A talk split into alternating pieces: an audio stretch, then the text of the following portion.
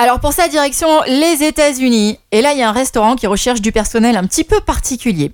Donc il paye 100 dollars de l'heure. Pourquoi Pour caresser des chiots. Voilà. Ça s'appelle caresseur de chiens professionnels. Caresseur de chien professionnel. Ouais, ouais, ouais. T'imagines, euh, je rencontre une meuf, euh, hop, euh, euh, mais tu, tu fais quoi dans la vie Euh, Je suis caresseur de chien professionnel. Attends, elle, elle se barre direct, hein, la meuf. C'est clair. Oh mais cache, c'est pas possible. Alors dans le même délire, euh, euh, pareil, juste une question maintenant. Ouais. Ils, ils cherchent pas euh, par hasard hein, un caresseur de chatte. C'est- c'est- je sais pas.